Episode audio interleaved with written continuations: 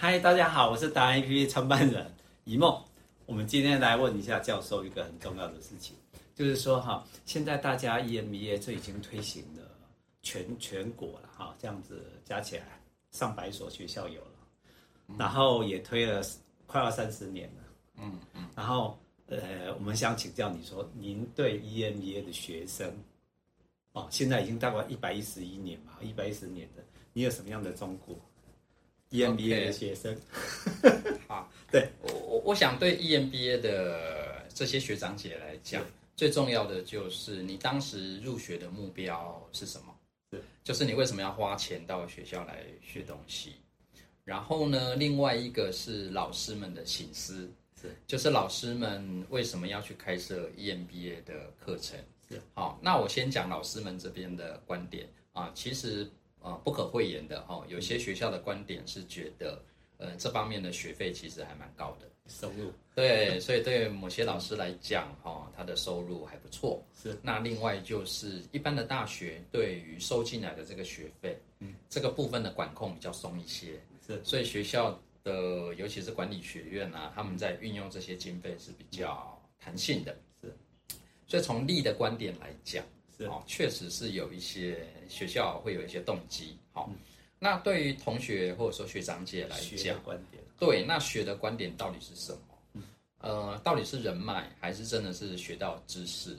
那我觉得这些要素同等重要，因为呃，其实从我们在社会上历练的观点来讲，人际关系或者人脉的广度。确实是我们在解决问题上面一个很重要的关键。是啊，呃，反正很多的事情我们不见得自己有最好的解法。是哦，但是透过不同领域的这些老板或者说专家，他们所提供的建议，有时候我们可能瞬间就解惑了。嗯，所以人脉的建立，确实我觉得是 EMBA 一个很强的重点。但是问题就来了，就是说那。当我很强化是在人脉的时候，那学校的老师假如教的东西是要花大量的时间去消化的时候，那彼此之间能不能接受？是好，所以在这样的观点底下，我其实会蛮认比较认同的想法是，我们在教育目标上面可能要去强调的是说，我在 EMBA 的教授上面到底是比较重视 skill 的训练，是还是一些观念性的激荡？好，那如同。例例如说，我刚才在上一集有提到 AI 的东西，是。那我们这样说好了哈，就是同样是 AI，嗯，那我对于一个高阶经理人，我对 AI 的认识要到什么程度？我要能操作吗？我要会写程式吗？我要能够去跑吗？嗯，还是说我必须知道，它这个东西是怎么蹦出来的？然后它的能做到什么程度？然后有什么样的局限性？是。好。所以我认为，在 EMBA 的训练上面，就是每个学校可能在这一些点上面，应该要定义的蛮清楚的。嗯嗯。那这个定义清楚之后，才会影响到实际授课的老师。OK。他在教授内容的时候，他比较能够去区分出，呃，EMBA 的课程跟日间部研究所的课程有什么不同。嗯。啊，因为。假如大家又回到老师本身的技能上，然后不好意思动到，对，就是以老师本身教导的技能来讲，那老师自己的学术能力一般都很强，是好。那在大学当中，你要很强，代表的意思就是你可能会采用一些比较艰深复杂的方法来凸显你的功力，是好。但是问题就来了哈，就是说。那我在教日间部的时候，我大概就会教这些方好，因为他们确实日间部的学生的训练，就是他们必须要比较好的解题能力，或者说独立研究自主的能力嘛。嗯但是对于 EMBA 这一些中高阶主管，我还要这样训练吗？我们会这样啊，傻眼。对，那其实也回到他们在工作上的特质，就是中高阶主管他最主要是在做一些决策。以及在权衡各种的因素，对不对？他去做决定，所以他比较不是花这么多时间在 skill 的训练上。对，那对老师来讲，假如意识到这两个部分有很大差异的时候，相同的一门课，我就必须要准备两份教材。是，对，OK。那如果以我们这样去上 EMBA，我们的学习态度上您给我们整理出三个大重点，应该是什么态度这样？OK，好，我想第一个重点就是呢，呃，第一啦哈，就是你确实也能够去理解到，到学校还是要去学一些的内容。对，就是你要认真学习啊。对，所以就是说，呃，至于说那个课后要不要花很多时间，我觉得就是每个老师见仁见智啦。是可是至少就应该是。呃，该出现的时候，上课注意听。对，上课注意听，去跟老师互动，不要迟到早退，不要带签名。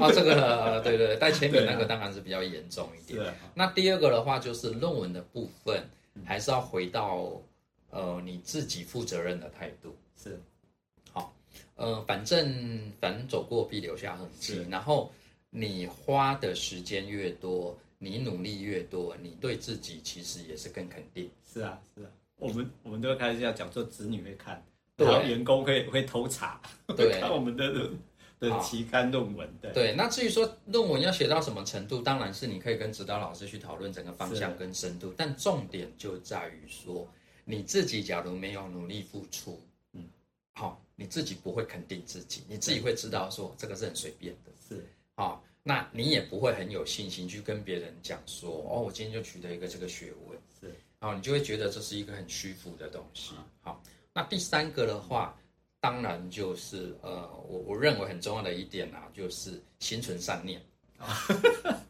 这这个是什么意思啊？好，这个意思就是说，我们 EMBA 的训练确实是希望说你能够有更好的成就，对，但是你的成就呢，必须也要建立在对人类是很正面的。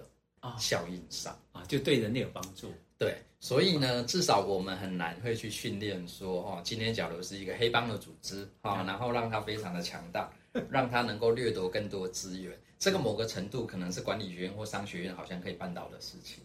但问题是说，那假如老师今天这样助纣为虐的一个是后果，那我们会觉得，哎，资资源是投入错地方，因为其实我们就没有回馈到社会。嗯，在管院来讲，他是有能力这样做，因为技术什么各方面教出的学生，但是基本上回到学生你的本质上，就是你要把自己的个人修养跟那个用对地方要做好。回来的两年，这两年的 EMBA 是修身养性的好时机。对，一来是修身养性了，二来其实也慢慢各位可以去体会到什么叫做百人企、百年企业。OK，然后再来就是你可以体会到联合国为什么去跟你讲说二十一项的永续发展的目标。为什么跟你谈 ESG？哦，OK，你就可以体会到说，其实他只是在跟你谈一个共生共荣的概念。OK，对，那以前这种东西都是好像口号，是。但是慢慢的，我们就发现说，呃，人类已经到了不能只是口号的阶段，嗯，做很多事情都必须考虑到它对整个社会的后果。Okay.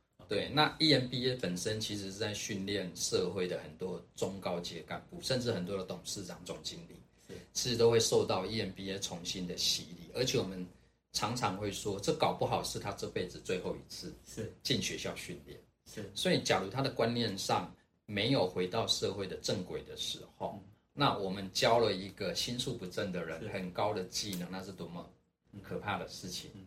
嗯、所以我觉得就是不论是老师或者受训的同学，在这方面都必须要有相同的认知。嗯才不会遁入我刚刚有讲的比较委婉的讲法啦，就学校会不会为了嗯这个比较好的获利，然后就放水啊等等。基本上各位假如会比较想到他对社会的一些影响力的时候，在这些事情上面自己就会知道有所节制。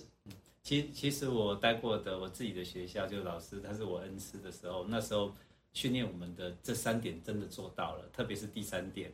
呃，到后来毕业完，现在已经差五年了哈，深深感觉到，呃，以前是想说，哦，我去补学位，后来现在五年后，我觉得是我是被叫回去，好好的再训练一下的，是学校把我叫回去，说你工作经验这么久，但是你必须要在人文素养，你在专业知识里面，你去看看你有没有做对什么，做错什么，还有补强的地方。